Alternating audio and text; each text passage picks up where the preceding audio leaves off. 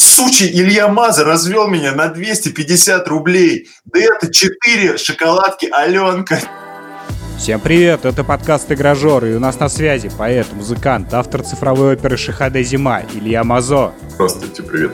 Человек, который регулярно задается вопросами, что это такое или какого черта, Сергей Лобаев. Всем привет.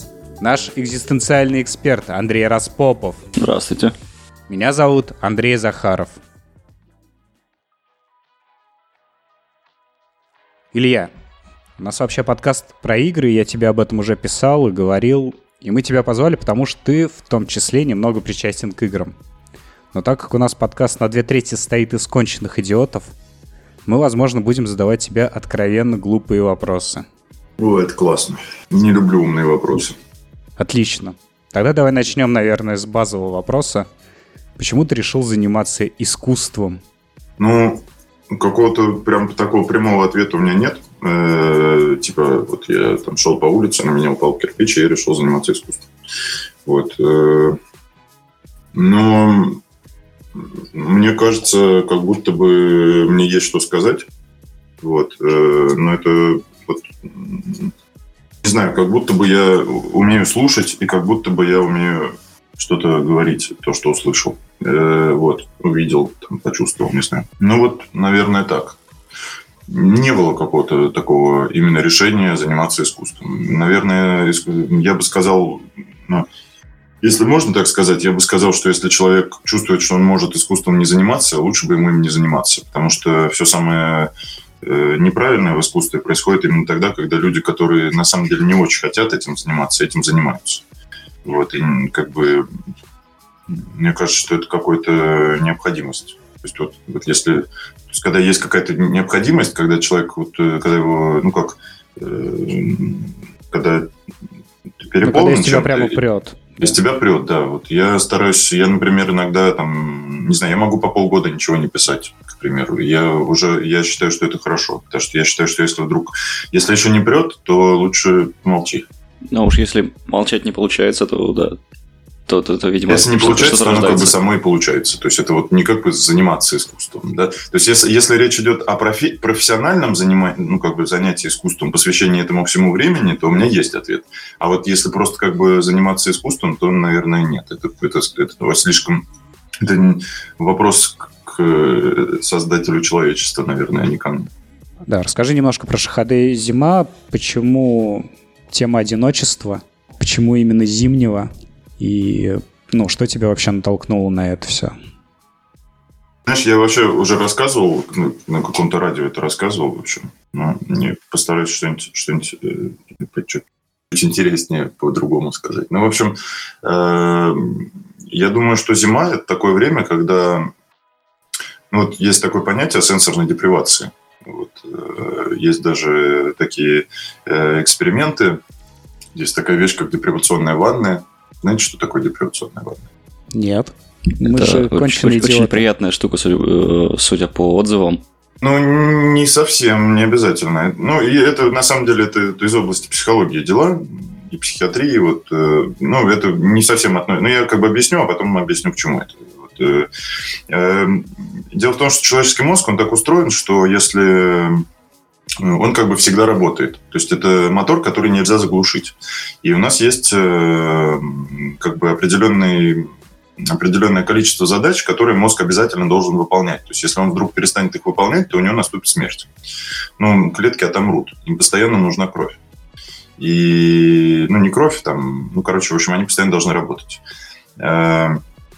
И если человека поместить в депривационные условия, то есть э, э, что такое депривационная ванна? Это когда человека голову кладут э, в теплую соленую воду и запирают в абсолютно звукоизолируемый и светоизолируемый куб. И он, по сути, как бы лежит на воде, вода с температурой тела, и он ничего не слышит, ничего не видит абсолютно. То есть полная темнота, полная тишина, и ничего не чувствует, потому что, ну, кожа, то есть, вот, там нет никаких запахов. Таким образом, получается, что все органы чувств, которые в привычном мире работают, они остаются без информации, поступающей извне. Э, вот. А мозг, чтобы не умереть, э, потому что он привык, что ему поступает информация, и чтобы не умереть, он начинает прогонять э, подсознание через себя, то есть он все наружу вынимает и начинает вот через те же самые органы чувств прогонять подсознание. То есть, по сути, это как, как употребление там, психоделика.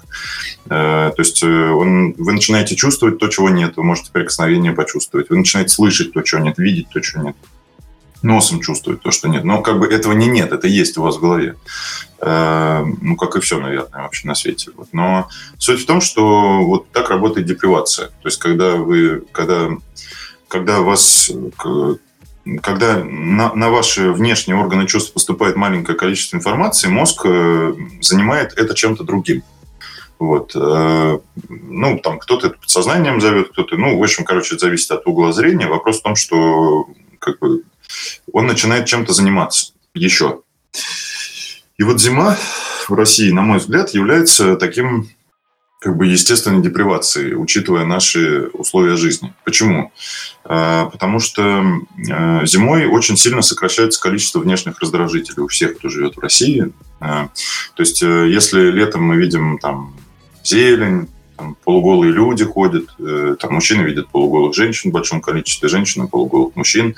Э, очень много света, много звуков. Э, то есть, э, если вы там летом крикнете во дворе, будет эхо, птицы звучат, э, там солнце светит, очень много цветов, то есть цветы разного цвета, зелень, там какие-то одежда на людях разноцветная. Э, вы, в принципе, больше ходите по улице и, соответственно, больше чувствуете, э, ваша кожа чувствует какие-то разные перепады температуры, там еще что-то, ну и так далее.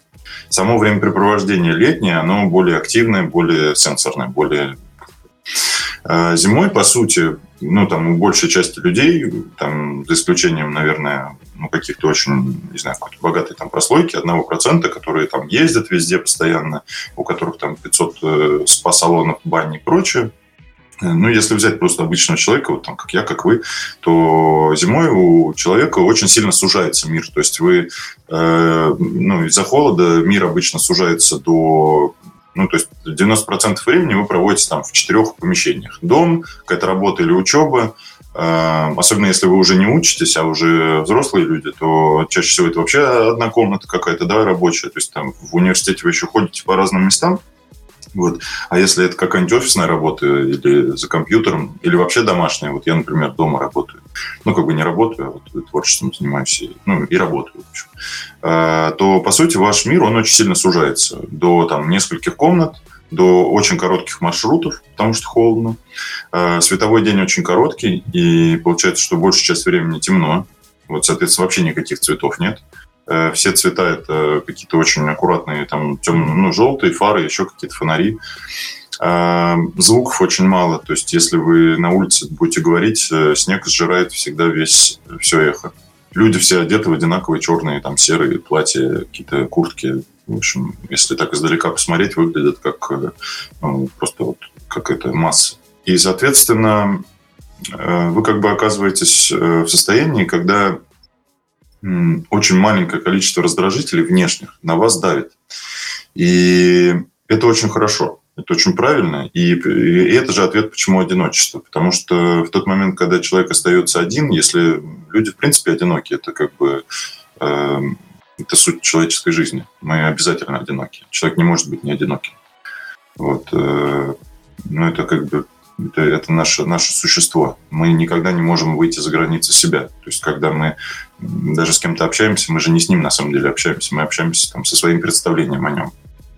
Вот, и очень редко, очень редко, может быть, там 10 раз в жизни человек может действительно понять, что перед ним стоит другой человек, и вот прям понять, что это другой человек. Это, ну, это особые такие моменты, которые чаще всего мы э, закупорены в собственном коконе. И, а зимой мало того, что мы по сути своей очень одиноки, мы еще и остаемся на чувственном уровне одиноки. И это очень здорово, потому что в этот момент э, есть возможность э, сосредоточиться. И есть возможность как бы... Потому что на самом деле летом ничего не меняется. Вопрос в том, что ну, то есть ничего не происходит. Эти цвета там какие-то, еще что-то, это не является чем-то вот... Э, это просто перегрузка идет. То есть, э, когда вы там сидите в интернете и видите какое-то безумное количество рекламы, там каких-нибудь картинок, голых каких-нибудь теток, там игрушки какие-нибудь невероятные, завлекающие. Но я не знаю, как у вас, но мне кажется, что все это такая же пустота, как и отсутствие всего этого. И зима как время года, это наиболее близкое время года к тому состоянию, когда человек может остаться один. Это очень тяжело, а, но именно в абсолютной вот этой тишине он может а, задуматься и, наверное, найти какие-то очень маленькие вещи, а, которые так же важны, как и большие вещи.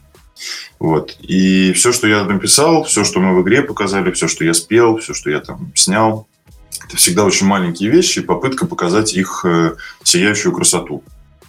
И вот э, почему зима? Потому что мне кажется, что зима это такое время, когда ты, как бы, если ты в настолько скудных условиях э, смог увидеть э, красоту, какую-то суть, какую-то красота даже неправильное слово, вот суть, какую-то вот главную материю, ты смог восхититься тем, что ты видишь перед собой, то ты то летом там или в любых других условиях ты также будешь это видеть еще больше.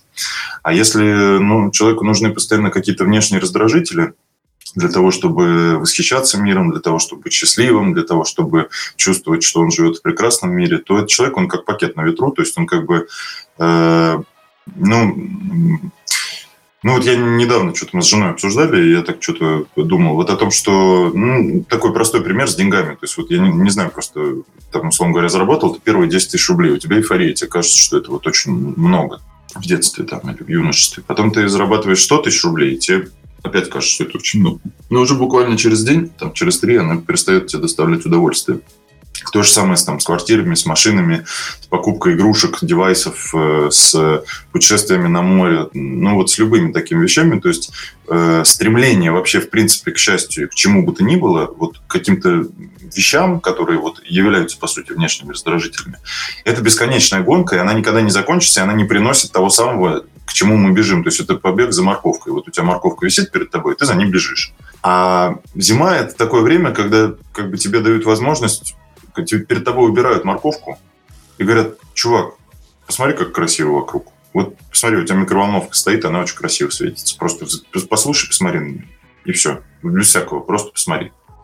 Ты смотришь и такой, вау, какая красивая микроволновка. И вот это состояние такого поиска счастья, поиска красоты, любви к миру в малом, а не в большом, оно, мне кажется, это самое ценное, это очень важно, чтобы человек, каждый человек э, этому учился, и оно это правильно, это то, к чему мы должны идти. Э, ну, должны не потому, что это там, типа, вот это хорошо. Вот люди, которые к этому идут, они типа умные, а эти, те, кто любит э, Ягуары и Ламборджини, и нет. Они, это как бы ты можешь обладать э, и стремиться ко всему, чего ты хочешь, но ты должен радоваться прям каждому песчинке вокруг, и тогда твой мир будет сиять. А если ты будешь все время бежать за какими-то неизбыточными мечтами, то ты никогда их не догонишь. Ну вот, короче, такая вот история. Поэтому зима, и поэтому, поэтому одиночество, потому же, почему зима. Ну, в общем, как-то так. Ну и вообще зима в России – это классно. Согласен. То есть получается, что вообще в целом проект про восхищение зимой, потому что я посмотрел много Я бы сказал жизнью, просто совсем жизнью. жизнью. Вот, да, ну вот жизнью во всех ее проявлениях. А зимой просто потому, что, ну, как бы зима. Ну, типа... ну понятно. Как, как лучшая, лучшая часть твоей жизни. Это даже не лучшая, а просто, просто зима, вот без, без всякого. Просто потому, что вот случилось зимой и все. А почему ты решил делать ну, такую прям мультимедийную штуку, то есть у тебя есть альбом, есть книжка, есть э, игра, и есть сам спектакль. То есть все, помимо спектакля, это как промо-материалы к спектаклю, или это все единое целое? Не-не-не-не, не, это вот прям совсем неправильно. Ну, то есть, угу. сейчас смотри. Ну, первичное, то, что появилось, это поэма. Э, как бы вот книжка это поэма, это, это такой экзистенциальный календарь на каждый день зимы. Там каждый день в указанное время когда это написано и когда желательно бы это прочитать, э, есть такой короткий верлибр, такой белый стих, ну, типа хоку, такой русский хоку, вот, который они все очень буквальные, там ничего не придумано, там нет никаких метафор, там еще не, там все вот как, как в игре, там нет, ну или как в музыке, там все буквально. Вот там я стоял на остановке, я пишу, я стоял на остановке. Вот, как бы без, то есть это не какая-то там высокоумная поэзия, это просто верботимическая поэзия, то есть буквальная констатация того, что я вижу, и ничего больше.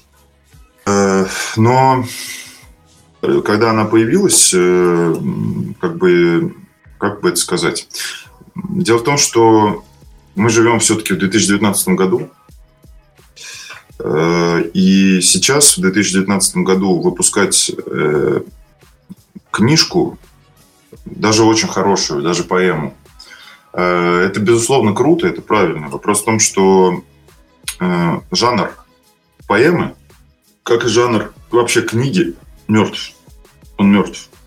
И он мертв не потому, что там никто не пишет. На самом деле хороших поэтов много, и писателей много талантливых. И, но это никому не нужно, и это никому не нужно не потому, что э, там люди тупые стали или еще что-то, а просто потому, что вот у меня, я э, как бы, единственное, чему я до сих пор учусь, вот, э, это э, пению. У меня есть преподаватель, ему уже 70 лет, вот он оперный вокалист. И он очень классический человек. То есть я когда первый раз к нему пришел, он мне сказал, слушай, ну я понимаю, что ты вот занимаешься такими вещами, но э, как бы я тебя буду учить по классической академической программе. То есть мы будем петь русские романсы, мы будем петь итальянские оперы, вот, вот такие дела. Как бы, если ты согласен, я тебя научу, я тебе гарантирую. Э, если нет, то, ну извини, брат. Вот, э, я как бы согласился. И вот мы буквально там несколько недель назад что-то с ним сидим на кухне. Вот, он, он очень умный человек, э, очень такой очень открытый, я бы сказал. Вот. И вот, и что-то я его позвал как раз на свой спектакль. Он мне говорит, слушай, ну я, вот честно тебе говорю, я современную музыку не понимаю. Я, я не понимаю. Для меня это, я не, не то, что мне не нравится, но я не понимаю, я не получаю от нее ничего. Вот, и как бы поэтому я на нее не хожу. Ты меня извини, но дело не в том, что я там не хочу это слушать, а просто, ну, я не пойму. Как бы для меня это будут какие-то просто рандомные звуки. Я, ну, такой вот я уже, я уже сложился. Вот, и он говорит, ну вот, э, ну вот я вот люблю романсы. Я ему говорю, что, слушай, ну, слушайте, вот, говорю, Владимир Михайлович, вот представьте себе, не представьте, а можете ли вы мне назвать хоть одного современного исполнителя, который поет русский романсы лучше, чем Шаляпин? Ну, так задумался, говорит, ну, наверное, нет. Я говорю, а почему? Ну что, люди перестали рождаться или что? Вот. У него там есть целая своя теория, почему сейчас их нет. Но я, на самом деле, я ему говорю, на самом деле прикол в том, что Шаляпин заложил стиль как бы никто не может сделать это лучше, чем он, по той причине, что он это уже сделал. То есть, как бы, если вы просто повторяете за ним его приемы, его песни, его стиль пения, его стиль высказывания, то вы, по сути, просто повторяете за ним. И вы всегда будете хуже, чем он. То есть, если вы решите играть э, хард-рок, ну, никогда, даже если вы самый талантливый на свете, но ACDC уже были. И если вы будете использовать тот же набор инструментов, тот же Э, стиль голоса, те же темы в пении, те же как бы какие-то вещи, даже если вы из вас полностью искренне все это прет, по сути, это всегда будет просто повторением э, какой-то перефразировкой. Это на самом деле очень круто. Э, когда я был в Сирии, я там у меня был такой опыт интересный. Я шел по двору, и там мужик сидел и играл на уде. Это типа, типа гитары такой арабской. В Дамаске это было. И но он играл просто восхитительно. Ну, то есть, ну, ну, это прям вот уровень был консерватории. Ну, я прям обалдел. И такой дедок, типа, знаете, там лет 60. Вот, и я к нему подошел, и что-то, ну, он доиграл. Я потом спросил, а вы, у вас какие-то диски, или вы где-то выступаете, вы какой-то ну, музыкант? Или вот как вы? Вот, а он мне говорит, да нет, конечно, в смысле музыкант?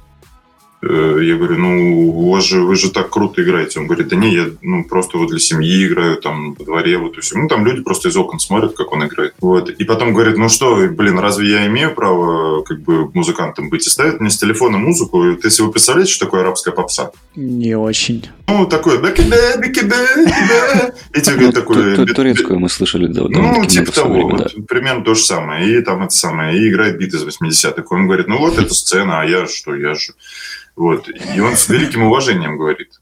И я очень... У них как бы у них нет вот этой культуры того, что если ты чего-то очень хорошо умеешь, тебе обязательно надо на сцену, надо становиться. То есть вот у них просто нет вот этой индустрии, и у них совершенно другая логика. То есть у нас э, человек еще не умеет вообще ни на чем играть, уже лезет на сцену.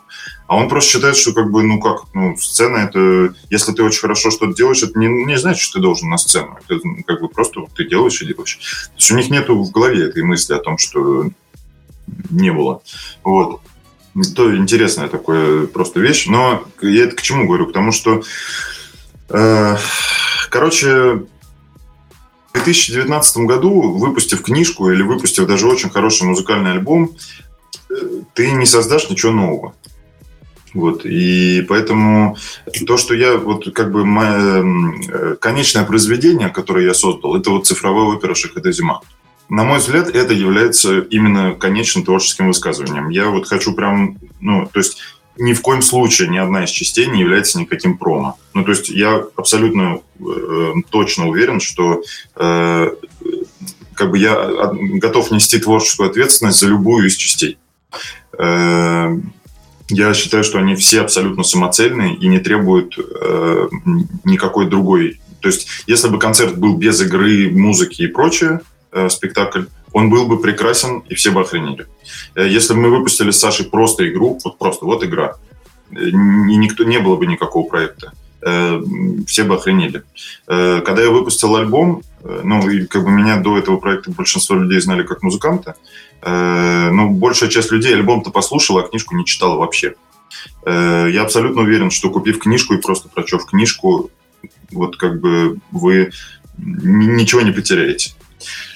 То есть каждая из этих частей является абсолютно самоцельной. Если вы посмотрите фильм, на мой взгляд, его очень многие не поняли, но я считаю, что это прекрасно, чудесно, и это такое же высказывание, на которое я потратил сил больше, чем на игру, на самом деле. То есть я этот фильм снимал почти год, кучу бабок всадил, в Питер ездил, специальные билеты покупал, и себе, и оператору, кучу народу, ну, то есть прям очень много сил потратил, на самом деле. Это вот выглядит все очень просто, а на самом деле там, ох, вы бы знали. Ну, неважно. В общем, э, мультики те же самые. Вот, то есть, но в случае, если человек из каждого из этих э, актов как бы оперы решит пойти глубже и узнать, а что же там сзади, то его ждет просто бесконечное количество пересечений и раскрытий. То есть вот как бы э, каждая из этих вещей как бы с, друг, с другого угла будет освещена. Причем не только там книга. То есть все как бы вертится вокруг книги, но они на самом деле все между собой очень сильно пересечены.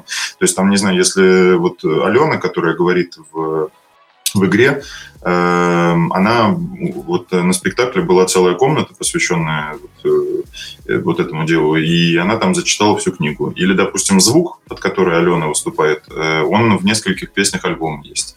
Эм, мультики, допустим, раскрывают э, смысл некоторых стихов. То есть там вот есть стих про таксиста, и он, в принципе, шуточный. Там он, типа, говорит, что это Дед Мороз или, или они. Ну, типа, они, инопланетяне там какие-то вот, из-за огней в лобовое стекло. А в мультике звук аварии, понятно, что это на самом деле не шутка про Санту, а трагическая авария и так далее. Вот.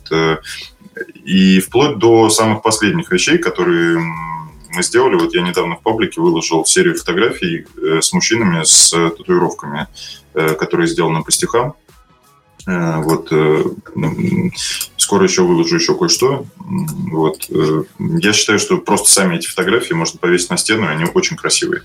То есть э, вот это, это высказывание. И ничего из этого не является промо к чему бы то ни было. То есть э, они все работают одновременно, и они все являются просто э, разными... Ну как, вот вы представьте, что вы слушаете оперу, да, у оперы есть текст, и у оперы есть куча актов. Э, но ни один из актов не является каким-то вторичным по отношению к э, первичному какому-то. Вот, что типа в финале, когда там главный накал страстей и вот там э, толстый чувак орет, э, как будто его порезали, это, ну, это не значит, что часть, где он поет тихо, какая-то маловажная. Они именно вместе все работают. Но при этом, если вы вырежете кусок и просто послушаете, то вам тоже понравится, потому что это будет очень красиво. Вот, поэтому здесь нет какой-то главной части, которая бы вот, была бы каким-то... Даже книга, которая является центром и осью, она не центр, не ось, она просто как бы... Это текст. Это просто текст, вокруг которого все вертится. Но это из-за того, что скорее люди тексты центричные, может создаться ощущение, что вот она на самом деле центр. Но это, даже это не так. Это вообще да, довольно-таки странно. На, на мой взгляд, можно было бы назвать такой болезнью, что а, многие люди ждут э, от произведения искусства любого жанра какой-то развязки, то есть что ты а, пришел, вот как ты рассказал про первый, второй акт и прочее, что действительно идет некий build-up, после этого а, идет, идет, идет, и вот кульминация, и только ради нее кто-то может, собственно... Слушай, я бы хотел, можно я, я, вот, я хочу кое-что рассказать? Уже проект mm-hmm. закончился, я могу это наконец сказать. Э, позавчера, э, пардон, позавчера, получается, был спектакль, да, я правильно понимаю? Э, да, да, да, да. Ну, в Москве еще в Питере будет, но как бы официально... На самом деле просто проект закончил. 28 марта, это, если вы посчитаете, то это дата, когда заканчивается книга. То есть как бы Угу. В апреле это уже будет спектакль, просто спектакль. Вот, ну, как бы, то есть весь проект начался тогда, когда началась книга, и закончился тогда, когда... То есть там есть даты, и он в эти даты начался, и в эти даты закончился. Хотел сказать про, вот, про то, что ты сказал насчет кульминации. Пацаны, хотите, я вам зачитаю стих? Можно я вам зачитаю стих? Да, конечно. Я хотел попросить в конце, но раз так, то это даже лучше. Я, дело в том, что э, меня однажды спросили, меня спросили, ну, что это такое, о чем весь проект? Вот. И я летом, ну, прошлом, написал стихотворение, которое, на мой взгляд, я хотел его в книгу в начало вставить, но я решил, что э, юмор – это такая вещь страшная, она убивает абсолютно все, она, против нее нет никакой защиты, и я подумал, что я таким образом очень сильно все нивелирую. Люди, к сожалению, не понимают, что если человек шутит, то после этого возможна настоящая глубина. Чаще всего, что если разок пошутишь, что люди потом думают, что все, ха-ха, смешно. Вот. Э, ну, в общем, короче, теперь уже закончилось, можно шутить. Хотя это не шутка, конечно. Так, короче, читаю вам стих, который все объяснит, а потом скажу, почему я это. Мои дети родятся атлантами. Они смогут прочесть книгу, не открывая ее. Они смогут насквозь ее прочесть, даже не глядя на ее название. А они, скорее всего, уже прочтут ее до того, как она просто окажется рядом с ними. Однажды они доберутся и до моей книги. Своими мудрыми, всевидящими глазами. И скажут, «Батя, ёп, и чё это?» Вот, стих окончен. Короче, ты знаешь что? Так как мы в основном разговариваем про видеоигры, мы поняли, о чем это. Это люди, которые не играют в игры, но уже понимают по трейлеру или не смотрят кино и уже понимают по трейлеру, что фильм полное говно, смотреть его не надо, и ничего нового они там не увидят. Я правильно ну, да. понял? Ну, короче, про кульминацию. В общем, суть в том, что абсолютно все части, абсолютно все части, включая игру, включая книжку, построены таким образом, что вы дочитываете, и у вас должен быть такой эффект, как бы, бля, подожди, а и чё? В смысле, подожди, а, а, а, так, подождите. Не, ну вроде круто, но а, а как бы, а, а, вот так должно. Ну да. Не, не, нет какого-то полноценного объяснения, нет какого-то полноценного финала, вот да, того, к которому и... привыкли. Знаешь, э, если у вас э, там будет желание, я просто не знаю, насколько вы включились в весь проект, но на самом деле вот сейчас уже можно сказать, что там вот меня все время спрашивают, что такое, что это за проект, там какая у него цель, какая-то еще что-то спрашивают. Вот, но вот, э, вот эти вот состояния убегания постоянно, то есть вот ты вроде как бы вот въехал, вот вроде круто, но оно закончилось, и ты не понял, чем оно закончилось. А, оно умышленное везде, во всех частях. И э, мне кажется, что смысл, если так вот можно сказать, проекта заключается в том, что вот э, вы от начала до конца все это потребляете, так ничего и не поняли, потом делаете небольшую паузу, и у вас остается послевкусие. И вот это послевкусие, которое осталось, оно, его, оно не словесное. Оно просто вот осталось, и все. Вот оно вот, вот где-то там звенит с бачку. И это и есть то, что высказано. Вот, э, и, то есть вот игра, да, вы в нее побегали, но там, там никто не вручил вам, э, как это, когда в, в цивилизации, где там они на нам, ну, Beyond the Mars. Би, да, Beyond the Там, если вы заканчиваете миссию, там вам пишут, вот, вы там колонизировали, вот вы такой молодец, или там какой-нибудь супермеч вы там можете выигрывать, или вы там спасаете человечество в каком-то Моровинде, еще что-нибудь, ну, не человечество, а все. Но здесь этого нет вообще ничего. То есть э, вы вроде поиграли, вроде побегали, вроде красиво, вроде круто, вроде очень здорово все, вроде атмосферно, а как бы а почему, а что я здесь делаю? И вот мне кажется, что можно просто это все экстраполировать на всю жизнь, и думаю, что в конце жизни вас ждет примерно то же самое. Вы такие, а, а, и все.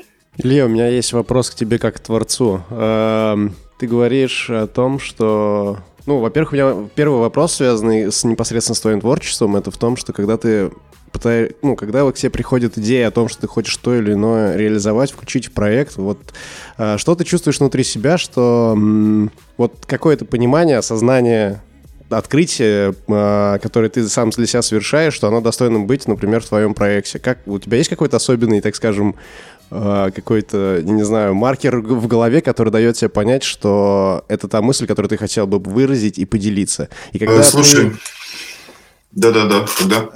И когда ты э, ощущаешь вот это вот э, неуловимое... Мне кажется, что это такое неуловимое чувство, которое есть у тех, кто что-то создает. Потому что мне кажется, что в глубине души, да и не в такой же глубине, на самом деле, многие люди хотят что-то творить, что-то делать, независимо от того, собираются они Э, в конечном счете э, воплощать это реально в какой-то проект в жизни или нет. Но я думаю, что просто многие люди вот этот момент э, не ловят себя на мысли о том, что они действительно что-то такое придумали, что это творчество. Вот у тебя, как у человека, который сделал, взял и сделал что-то. Можешь ли ты как-то это описать внутри себя? Вот Слушай, у тебя процесс. два вопроса тут на самом деле. Я хочу сначала ответить на второй. Вот э, то, что ты сказал про людей, э, которые вроде даже и хотят, но не делают. Э, я, конечно, свечку не держал над всеми. Я не знаю, как все люди мыслят. Вот, и я не знаю, по какой причине все люди так или иначе отказываются. Я думаю, что у каждого свои причины. Но, как мне кажется, есть одна общая вещь, э, которая, которую в данном случае стоит выделить. Это не ответ на первый вопрос, как я понимаю, что это достойно быть в проекте, потому что достойно быть воплощено и вообще, в принципе, воплощать что-либо, это немножко разные вопросы, я сейчас объясню. Ну вот я сначала бы хотел просто про то, что когда человек э, когда человек ему что-то хочется воплотить, а он не воплощает. Э, я абсолютно убежден, что мир, э, вот как говорят, э, что там есть плохие люди, есть хорошие люди, говорят, там есть зло, добро. Я вот не верю в зло и добро, я не верю в хороших и плохих людей, но я на самом деле достаточно максималистичный человек. Я считаю, что есть в мире черное и белое. Черное и белое в мире, на мой взгляд, являются следующими вещами. Белое – это любовь, а черное – это страх. Я считаю, что страх – это главный враг человечества, главный враг человека, главный враг души, главный враг личности. Э, я убежден, что страх – это корень абсолютно всех э, слабостей, которые совершают люди. Э, я убежден, что все там, убийства совершаются из страха, что это, это то, что страх – это то, что это, это, это, это вот это, это и есть э, дьявол. Вот. То есть э, это все, конечно, очень такая как будто бы просто высказанная мысль, но я убежден в этом. Так вот, э, я думаю, что главная борьба человека – это борьба со страхом. И я думаю, что каждый человек, каждый мужчина, каждый, и каждая женщина должны бороться всю свою жизнь со страхом и в самых разных его проявлениях. Я сейчас говорю не со страхом, что типа, о, давайте там прыгать с парашютом, потому что это весело. Это не борьба со страхом, на самом деле. Это борьба с... Э, это, это просто адреналиновый всплеск, который то же самое, что, не знаю, бухнуть, например. Ну, я так к этому отношусь. Хотя я ничего не имею против прыжков с парашютом, но просто как бы я не совсем про это говорю. Так вот, э, когда человек э, что-то придумал, что ему кажется честным, чистым. Э, дальше к нему приходит страх и говорит, а вдруг это недостаточно хорошо? А вдруг э, вот люди это не поймут? А вдруг э, вот ты еще недостаточно крутой? А может быть, ну как бы вот, вот эти сомнения, вот эти какие-то страхи, страхи быть там непонятым, страхи, что ты, у тебя получится плохо страх перед каким-то своим внутренним эго, которое тебе говорит таким супер суперэго, которое говорит, что ты должен идеально сделать обязательно. Э, это все страх, и это главный враг. И с ним нужно вести просто непримиримую борьбу, вот прям насмерть. И это одна из... Я думаю, что это цель жизни, как для личности, а не какие-то там богатства. Так вот, я думаю, что если вам, ну, не знаю, слушателям или вам, ребята, или кому бы то ни было, или мне, или там кому, ну, любому человеку пришло что-то, что он вот считает классным. Вот есть такая книжка «Потаенная в листве» э, Хакагура, вот, э, прикольная, очень хорошая, советую.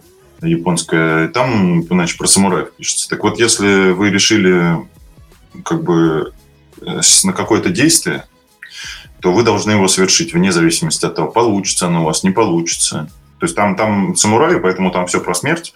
Но если вы решили как бы нанести удар, вы его должны нанести, даже если он будет неуспешный, даже если он будет, даже если вас убьют после него, вы должны его нанести, потому что вы решили. До момента решения, когда вот вы думаете, а стоит это делать, а не стоит это делать, вы должны хорошо подумать, вы должны прикинуть, вы должны э, максимально, насколько вы можете, рассчитать свой удар. Но когда вы уже решились его делать, его необходимо сделать любой ценой. И все, что придет э, во время того, как вы будете его делать, любые сомнения, любые страхи, да, это ваш, это дьявол, его нужно прям мочить. И мне кажется, что э, все люди должны, имеют как бы творческую какую-то... Ну, все люди творцы. Э, искусство – это же ведь просто одна из сфер. А это не более чем... То есть э, вы можете быть творцом мамой, которая сидит с ребенком. Это намного больше творчества, на самом деле, чем стихи писать, потому что это просто невероятная глубина того, что вот происходит, э, или там какие-то, да не знаю, да дворник даже может, э, вот э, на самом деле всегда можно определить двор, в котором дворник убирается из страха, и дворник, который убирается из, из любви. Вот в России большая часть дворов убирается из страха.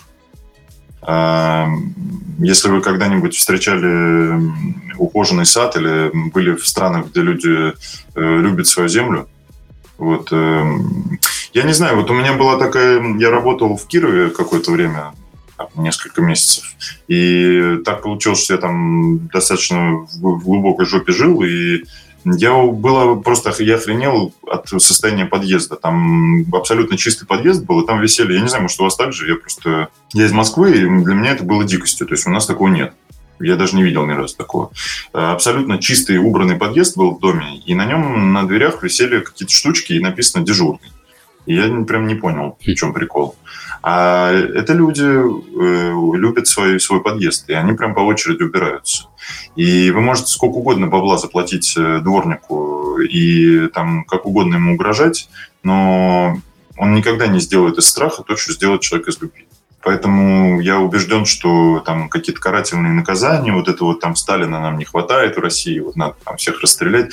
Дело в том, что люди, которые там воруют, которые там что-то неправильно делают, это люди, не, они делают это не потому, что они плохие, а потому что они не любят просто там, не знаю, свою страну, или они не любят достаточно сильно они делают это из страха остаться бедными, из страха остаться, там, что их там свергнут, еще что-то. То есть э, любовь, она всегда лучше делает, она умнее, чем страх. Вот. И поэтому я думаю, что если у вас вдруг что-то хорошо получается, и даже если у вас плохо получается, но вы делаете это со всей любовью, то абсолютно неважно, насколько хорошо это получается. Я могу про себя сказать, что там я стихи пишу, не знаю, уже лет, ну, очень много, ну, там, 20 на самом деле.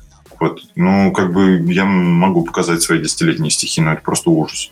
Ну, это прям кромешная жесть, просто ужасно. Ну, то есть я бы, увидев такое, сказал, ёпты, но это, это вопрос просто постоянного работы, работы, работы, работы. Долбишься в стену, долбишься в стену, долбишься в стену, долбишься. И в какой-то момент продолбишь. Но если ты делаешь это с честностью и любовью. А это ответ на первый вопрос о том, как я решаю, что высказыванию следует быть или следует не быть. На самом деле у меня миллиард идей все время возникает всяких разных, и творческих, и нетворческих.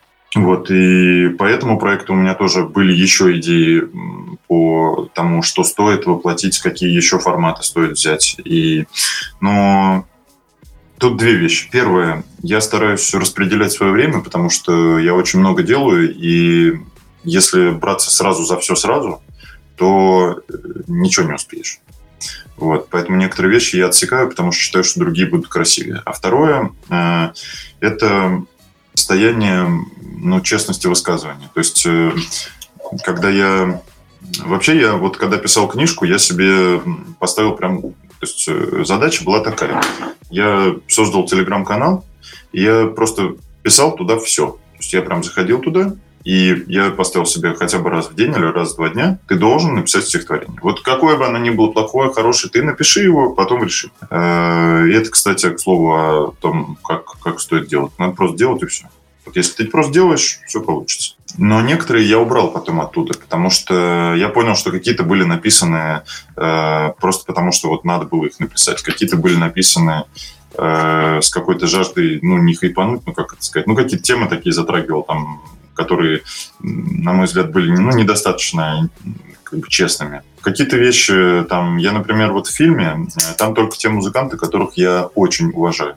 Изначально у меня была идея позвать не только их, еще несколько человек, э, ну, с очень большой известностью, прям такой федеральный, э, чтобы они там поучаствовали. Говоря честно и откровенно, этих людей популярных я не слушаю. И как бы, ну, уважаю, ну так, ну нормально, ну молодцы, ну классно играют. Но я их не слушаю в плеере, я не, не восхищаюсь. Я до последнего хотел их позвать и даже позвал. Вот, э, большая часть из них, слава богу, отказалась. Некоторые не отказались. Но потом как-то вот, ну, не пошло. Я понял, что ну куда ты лезешь, зачем? Ну вот чего ты хочешь там? Миллион денег заработать? Ну, они сами придут, когда надо будет. Чего ты, ты сейчас возьмешь и какую-то хрень, которая неуместная, вставишь в э, совершенно чистый и прекрасный продукт. Зачем? Куда? Как бы ты несешь ответственность за него. И я не стал это делать. И это очень здорово. И я считаю, что Э, единственным мерилом высказывания является ваше собственное чувство честности. Вот. Однако это должна быть именно честность по отношению к себе, а не честность по отношению там, к творчеству или там, к какому-то. То есть э, все авторитеты, все творчество, все творческое сообщество – это сборище мудаков, э, самолюбующихся, которые ничего кроме себя не видят. И это про меня тоже э, актуально. Э, поэтому единственное мерило – это вы сами, и вы должны себя очень любить, вы должны любить то, что вы делаете, и вы должны стараться делать это честно. Но лучше сначала делать, а потом думать, честно ли это. Там, через неделю. Вот сделали, а потом подумали, вот стоит это того или не стоит. Чаще всего вы решите, что стоит, но надо сделать. Если не сделаешь, то и не, и не решишь. Вот, должен, надо обязательно закончить продукт. Удар надо нанести. После того, как он нанесен, можно сказать, извините, я был неправ. Но сначала нужно нанести. Ты э, как раз частично предвосхитил э, мой вопрос небольшой по поводу а, в интервью «Стрелки» ты а, описал, скажем так, отклик зрительский на то, что ты делаешь, и о том, что э, изначальные твои тексты, которые ты писал, да, там получали совершенно какое-то мизерное количество просмотров, а посты, э, скажем так, не творческого характера, да, там, э, собственно, получали там в 6, 6 раз больше лайков и так далее, да, и так да, далее. Да, да, да.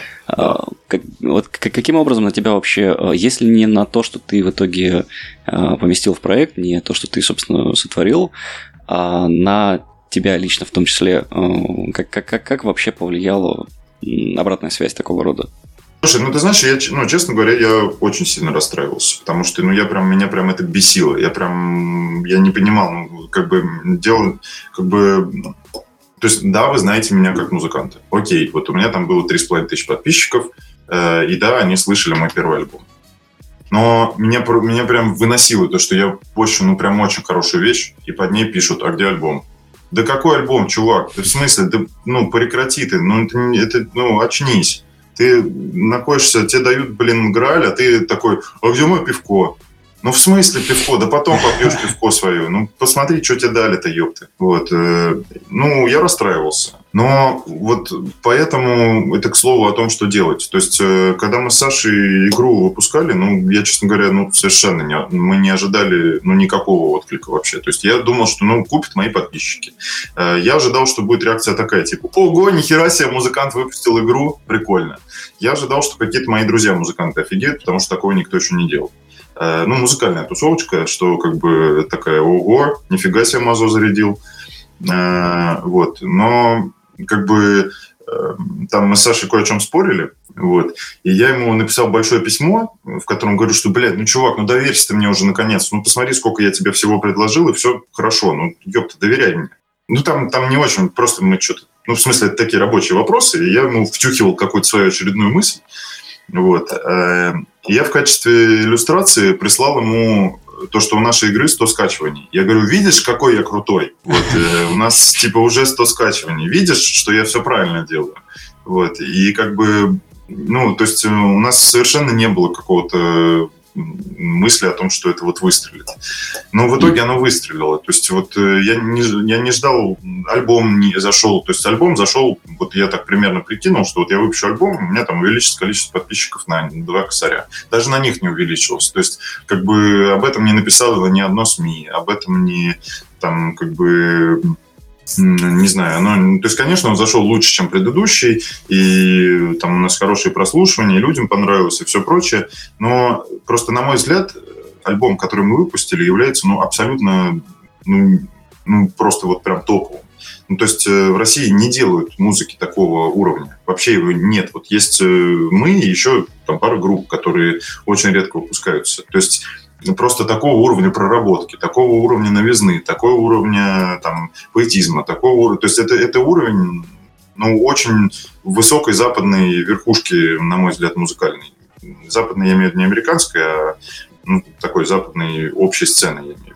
Ну, Швеция там в основном. Э, вот, да, близко. Это, это, я просто не хочу имена называть, чтобы там mm-hmm. не, не начинали потом говорить, о, я мазо русский Бьорк. Я даже ненавижу это просто. Ну, это дичь все время кого-нибудь обязательно сказать, что русский кто-нибудь. Вот. Но просто по сути я как бы говорю про, про глубину проработки, потому что я как бы даже сейчас не себя хвалю, я же как бы, мы же вдвоем с Димой делали, который Дмитрий Гудничев, который выступил как бы продюсером, и там он очень, ну, то есть альбом прям 50 на 50, мой и его. И я как бы то, что я к нему принес, и то, что в итоге на выходе получилось, ну, я просто обалдел. То есть я как слушатель обалдел а реакции ноль. То есть э, постят какую-то второсортную херню, которая звучит как 20 лет назад так звучала музыка. Ее постят, просто постят и постят, и что-то какие-то обсуждают, там что-то кто-то, что-то кому-то. А вот ну, мы выпустили ну, совершенно какую-то бриллиантовую вещь, и всем, в общем, посрать, ну, кроме моих слушателей которым я очень благодарен, потому что они котики настоящие.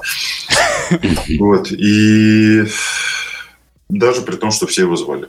А потом вышла игра, и мы тоже ничего не ждали, и вот она выстрелила. И, на мой взгляд, это очень хороший показатель того, что если делать, делать, делать, делать, делать, делать, делать, делать, делать, обязательно все получится.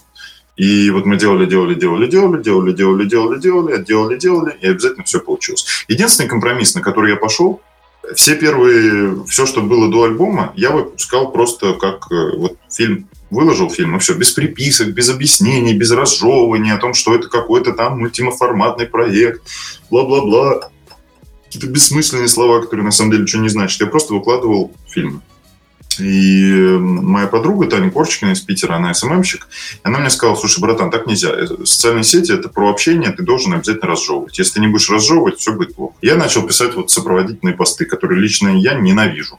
Но я начал их писать через силу, мне это очень тяжело дается, потому что я считаю, что ну, я уже все написал, высказывание уже случилось, ему не нужно никакое объяснение. Если бы я хотел что-то объяснить, я бы в нем это написал. Но я все-таки начал это писать, потому что, потому что я подумал, что это вызов моей гордыни, которая такая, хочу выкладывать все просто так, и чтобы народ там тек. Вот, и начал, это вот единственный компромисс, на который я пошел, что я начал разжевывать. А, вот, компромиссы иногда важны и нужны хотя бы для проверки собственного не охуение, потому что очень легко начать чувствовать себя каким-то очень крутым, излишним. Вот. Э, ну вот как-то так. То есть и поэтому в, в процессе э, были сомнения. В итоге сейчас удар нанесен, и я вижу, что нужно было его нанести. Вот э, я делал-делал, выстрелило. А через игру люди пошли во все остальные части. То есть, как бы, я просто не отделяю игру от всего остального проекта, это часть его, и поэтому для меня просто вот что-то выстрелило, все, все получилось. Как бы, а что именно выстрелило? Ну, какая разница? Как бы меня в одинаковом количестве во всем. Поэтому, да и да, да, даже дело не в том, что меня, потому что я даже, ну, как бы не только за себя в этом проекте ответственный, но я очень много людей привлек. И, ну, конечно, хотелось бы, чтобы и они тоже какую-то с этого получили одобрение людское, что они не зря там силы потратили, еще что-то.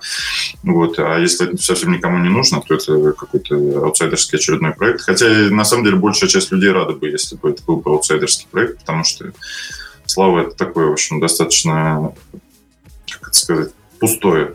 Вот. И ну, это очень приятно и очень здорово, потому что у меня, например, по спектаклю, ну, это я так э, между нами девочками, вот, э, при том, что у нас билеты стоили по косарю, вот, у меня по спектаклю минус примерно на 100 тысяч. потому что я там очень дорогой свет заказал и прочее. Ну, то есть я прям сделал так, что очень круто было. Вот. И, э, но у меня 100 тысяч минуса. И продажи с игры э, отбили мне как бы минус со спектакля. Я вышел в ноль, получается. То есть, э, как бы... Ну, то есть, вот я старался делать все максимально круто и максимально честно, а оно вот само как так сработало, вселенная сама выровнялась, э, чтобы и меня не обидела, и как бы и поощрила за то, что я сделал, и все получилось так, как я хотел. И как бы и здесь и это не моя заслуга, а именно заслуга какого-то вот добро победило, короче. Слушай, а минус 100 тысяч это по обоим? Ну, то есть у тебя же еще в Питере спектакль. Э, там еще будет тоже минус. Ага, понял. Поэтому все, все, кто нас слушает, идите покупайте игру. А Андрюха сходит на спектакль. Да. Да, и насчет, насчет покупать игру, вообще, конечно, это такое, ну, вы, наверное, видели, там э, просто адская вонь насчет 200 рублей, что, блин, так дорого, пипец. Э, вот. Э, на самом деле, забавная эта история с ценой, потому что, ну, мы реально Саша от балды поставили. Ну, мы просто подумали, что, типа, ну, окей, ну, а сколько надо поставить? Ну, как бы, я вообще сначала, ну, как, я же думал, что будут покупать только мои подписчики, и я, как бы, думал сделать цену 500 рублей, потому что и как бы это не так, что ты за игру платишь, а как бы, ну, ты можешь поддержать своего музыканта, купив игру. Ну, как бы, как mm-hmm. донат. Вот, и поэтому 500 рублей. Ну, как бы, вот. Но у меня вообще, как бы, я никогда не понимал, каким образом назначаются да, цены за игрушки. То есть я, например, ну, не знаю, вот э, вышло сейчас э, какое-нибудь э, обновление на цивилизацию. Э, оно стоит две штуки. Я так прикинул, ну, блин, у меня нет двух штук, это дорого. Я подожду скидочку. Но как бы даже если бы оно стоило 5 штук, я бы не стал вонять и говорить, что, блядь, как вы посмели. Ну, в смысле, это же они сделали, они имеют право назначать цену, какую хотят. Ну, как бы, как, как, как я могу оценивать, что стоит это 7 тысяч рублей или не стоит 7 тысяч рублей. Вот, и, конечно, вот это вот э, такая... Но на самом деле я, ну, как бы понял потом, почему люди так, ну, как бы такая вонь началась, потому что люди сравнивают. Они как бы сравнивают геймплей, сравнивают количество времени, проведенного в игре, и таким образом они говорят, что вроде как, э, типа, вот я в лонгдарке бегаю там 15 э, часов, получаю удовольствие, да, а тут я получаю удовольствие 15 минут, и это вроде как... Ну, тут, наверное, вот как бы, почему меня это не колышет, почему я до сих пор считаю, что мы абсолютно правы, потому что, ну, как бы, наверное, есть какие-то разные форматы, да, есть э, формат там развлечения, когда вот человек идет, э, там, не знаю, развлекаться в Кьюзар, и он оплачивает тысячу рублей. И он оплачивает это не как донат э, там, за что-то красивое, а именно за собственное развлечение. И многие люди подходят к игрушкам как просто вот там, 15 часов развлечения. И, наверное, это даже правильно, что да, вот они как-то так оценят. Мне, в принципе, очень нравится, когда люди логично подходят к любым вещам, э, вот, даже к искусству. Я и сам, в общем, так подхожу. 15 часов – это даже мало. Ну, к примеру, я говорю, да, у меня 300 часов в некоторых играх, вот, ну, и там и 400, и 500 бывает. Нет, я сейчас поерничал, на самом деле, потому что, типа, 15 часов ты вообще чем-то помимо игр занимаешься, чтобы играть в игры, которые там от двух часов тебя занимает времени. Э, это не к тебе, это там. Ну, вот у меня, сейчас я скажу, у меня есть э, очень любимая игра э, Европа Универсалис, вот у меня в ней 700 часов. Вот. Э, хотя я особо не геймер, честно говоря. Посылаю тебе ментальное 5. Да, это еще что? Нет, но да. Это еще что, мой, мой, э, ну, я не знаю, ты знаешь, что такое Uncle Dead? Да, я ну, это, мой, это мой одноклассник, друган, однокурсник, одношкольник, однодетсадовец и бывший сосед. И вообще мы очень дружим. да. Ну, он, козел, не снял обзор на мою игру. Он сказал, я, я его просил, я его умолял, ну, потому что я же не знал, что все это выстрелит. Я говорю, Пашок, ну, пожалуйста, типа, ну, какого хера, ну, у тебя же аудитория, ну, ты, ну, чуть-чуть порекламе нас. Он такой, бля, ну, это не подходит для моей аудитории, туда-сюда. А потом, когда у меня все выстрелило, он тоже не снял обзор и сказал, да у тебя так все нормально, и завидует мне теперь сидит козел. Да, привет тебе, Паша. Я тебе пришлю этот подкаст, чтобы ты его послушал. Для нашей аудитории я просто ну, обозначу, что Uncle Dead э, один из э, ну, сооснователь, насколько я понимаю, паблика э, Regular Paradox в ВКонтакте, который, собственно, и популяризирует парадоксы игры у нас в стране. Да, он такой как бы негласный, один из негласных лидеров ру комьюнити парадоксов, по сути. Да. Ну, в общем, я к, к чему я это проценты начал? К тому, что как бы вообще людям стоит э, более быть э, вдумчивыми о том, что они делают, что как они комментируют там какие-то вещи. Не то, что мне, то, что они пишут, потому что э, то, что вы видите чаще всего, особенно в искусстве, искусство это очень тонкая вещь, э, это вершина айсберга. То есть э, вот э, тот же самый Паша, мы с ним общались, э, вот он там снимает ролики, и он мне как-то просил найти ему оператора. Я ему нашел оператора, и оператор попросил 10 тысяч рублей за смену. Э, это очень дешево. Это, ну, по московским ценам это начало цен за оператора. А, вот. И я как бы нашел по дружбе как бы хорошего очень оператора, который ну, согласился. И Пашок мне написал, что типа, блин, да какого хера? Типа, чувак 10 тысяч рублей в день зарабатывает. Это же, типа, я столько не зарабатываю. Какого хрена? Я заказчик зарабатываю меньше, чем он.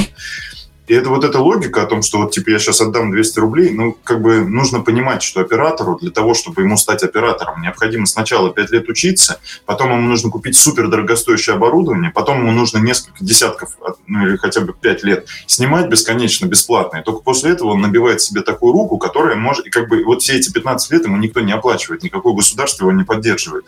И мамы ни у кого нет, которая дает деньги. И то есть, когда речь идет о 200 рублях за игру, надо понимать, что она может быть маленькая, но вы как бы надо понимать, что э, в отличие от американской индустрии, да, в которой есть спонсоры, в которой есть проработанная система дотаций, в которой есть донейшены, в которой есть там э, целые гигантские холдинги, у нас нет какого-то там Министерства культуры, которое даст мне грант, чтобы я мог вас порадовать, людей, которые играют. Я бы с удовольствием. Ну, то есть, как бы, но ее нет, а мне надо что-то есть. И Саше нужно что-то есть. И дело не в том, что мы хотим что-то есть и там машины себе какие-то покупать. Речь про гречку идет. То есть, потому что, ну, не получается работать на работе сначала 9 часов, а потом приходить домой и что-то очень хорошее делать. То есть, как бы, и это при том, что Саша еще учится, он учится на врача. То есть, он приходил там вечерами делал, я тоже еще какие-то пытаюсь крутиться. То есть, это просто выглядит очень просто. А на самом деле это там два года работы прям ежедневной. И если поделить, даже если мы там миллионы бы заработали, если поделить эти миллионы на два года, обнаружится, что наша зарплата, которую мы как бы получили за этот труд, она составит там 15 тысяч рублей в месяц. И вот, ну это просто, это я не про себя говорю, не в смысле, что я там вот такой, о, все там, давайте платите нам 5200 рублей, а просто вообще, когда, ну, люди, которые вот, э, когда вы идете на концерт кому-то, когда вы э, сериал какой-то смотрите, игру чужую покупаете, вы не забывайте, что там такие же люди, как вы, сидят, и эти люди там огромные. Это не просто какая-то развлекалка, которая вот случайно появилась откуда-то, вот как снежок с неба упал, и вот она появилась, чтобы развлечь. Это титанический человеческий труд. И он, помимо того, что он еще и просто временной, это всегда творчество, это очень, это и морально сложно там и прочее. То есть э, вы поймите, там вот люди, которые говорят, что дорого или недорого, что э, за каждой инди-игрой стоит я сейчас не хочу никаких жен обидеть, но обязательно стоит жена какая-нибудь, или кто-нибудь, или там больная мама, или еще кто-нибудь, э, на которую автор смотрит и говорит, слушай, извини, пожалуйста, но мы не поедем в отпуск, потому что у нас нет денег, потому что я занимаюсь вот этой хуйней. И она говорит, а зачем ты ей занимаешься? Он говорит, а я вот занимаюсь. А потом люди в это играют, кайфуют, и им, в общем-то, насрать, что там кто-то в отпуск не поехал. Но, ребята, кто-то не поехал в отпуск. Вот как бы это важно. И э, там вы, я абсолютно уверен, что вот ваш подкаст, то есть вы же тратите там время на него, силы, еще что-то. Э, это может быть по фану, вы можете получать от этого удовольствие, но тем не менее, как бы э, есть же какие-то потребности да, у людей. И вот какие-то даже, не знаю, вот нравятся вот вам, слушателям, люди подкасты «Гаражеры», ну, ну возьмите там 50 рублей, ну пожертвуйте. Это, это типа, это не заберет у вас каких-то денег э, Э, там кроссовки за 7 тысяч рублей вы покупаете, и у вас не возникает мысли о том, какого хера я должен платить за дизайн, блядь, башмака, сделанного из трех тряпок, 7 тысяч рублей. Не возникает же, да, потому что вас силой заставили это купить, нет альтернативы. А тут как бы вот для вас прям делают, и вы уже слушаете эти подкасты «Гражеры». Ну вот прям полтосик а еще желательно полтосик раз в месяц. И это как бы людей поднимет. Они будут в 10 раз лучше работать. И вам этот полтосик вернется в итоге, потому что вы же сами потом начнете какой-нибудь подкаст делать, или игру, или где-нибудь работать. И если вы будете так делать, то и вам потом люди это будут делать, потому что они будут на вашем примере это делать. А если мы будем как бы вот, вот я, я, я, мое, вот меня развлекайте, а я никому ничего не должен, так в итоге никто никого не будет как бы э, я вот недавно общался со своим другом-музыкантом, и, ну, так я ему сказал. В общем, короче, есть два, две версии. Либо вы э, сами как-то придумываете, как добывать себе э, занятость какую-то, там, деньги, еще что-то, либо вам предложат очень приятный вариант. К вам придет пита, и эта пита скажет вам, что вы очень талантливый. Она не будет сомневаться, талантливый или не талантливый. Пита скажет вам, что вы достойны большего. Пита скажет вам, даст вам денег фиксированных. Она позволит вам снять квартиру, а потом эта пита наступит на вас и раздавит. И если вы не хотите быть под питой, то стоит самоорганизовываться, стоит поддерживать то, что вы любите, стоит делать то, что вы любите, стоит не жадничать по мелочам и не крохоборствовать по таким вещам. А если вам вдруг что-то кажется ненужным, то просто не покупать это, потому что как бы и не слушать это, и не как бы в мире огромное количество развлечений, и ну, играйте в куличики, да, никто для вас не будет, не потратит труд. Но если вы только забираете, мир обязательно у вас тоже заберет. Не забывайте отдавать. Вот, я так думаю. Вот это про деньги и про... В э, хардкор-тусовке есть э, такое понятие, как support your local scene, то есть поддерживать да, да, да, локального да, исполнителя, да. И, собственно, всем советую. Это касается, на самом деле, не только нас, да, с проектом Ильи, собственно, с игражерами и прочим, но банально, если вам нравятся, не знаю, ребята, которые лобают приятную музыку вот по, по соседству, ну, не обломайтесь, сходите, купите мерч, занесите, не знаю, художнику, который расписывает подъезд ваш. Бывает и такое, иногда бывает, редко, но бывает. Вот. Поддержите человека, который делает что-то, что вам нравится, но при этом не обязательно даже деньгами, но хотя бы добрым словом. Да, баллончик краски купить, там что угодно. Банка соленых огурцов. О. Так, ладно, давайте заканчивать. Илья, спасибо тебе большое, что ты к нам пришел. Сказал за нас все, что обычно мы говорим. Вот прям один в один ты как будто бы полностью заменил нас троих в, этот, в этом выпуске. Я болтун. Илья Мазо говорит, нужно больше слушать. Прошло полтора часа пиздежа. Нет, очень круто, очень круто. Ну, особенно, когда начинаешь общаться с человеком творчества, вы все разные. И непонятно, короче, на кого попадешь. Ты очень крутой, тебе успехов. А, все, кто нас послушал, пошли и купили игру, даже если вы не будете играть. Купили альбом, альбом вообще бомба. Я его включил, пока шел до метро. Во-первых, он очень короткий.